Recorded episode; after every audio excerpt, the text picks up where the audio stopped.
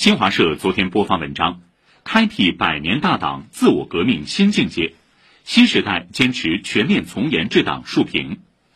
文章说，党的十八大以来，以习近平同志为核心的党中央以前所未有的勇气和定力推进全面从严治党。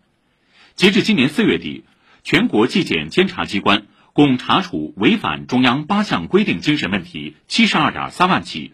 给予党纪政务处分六十四点四万人。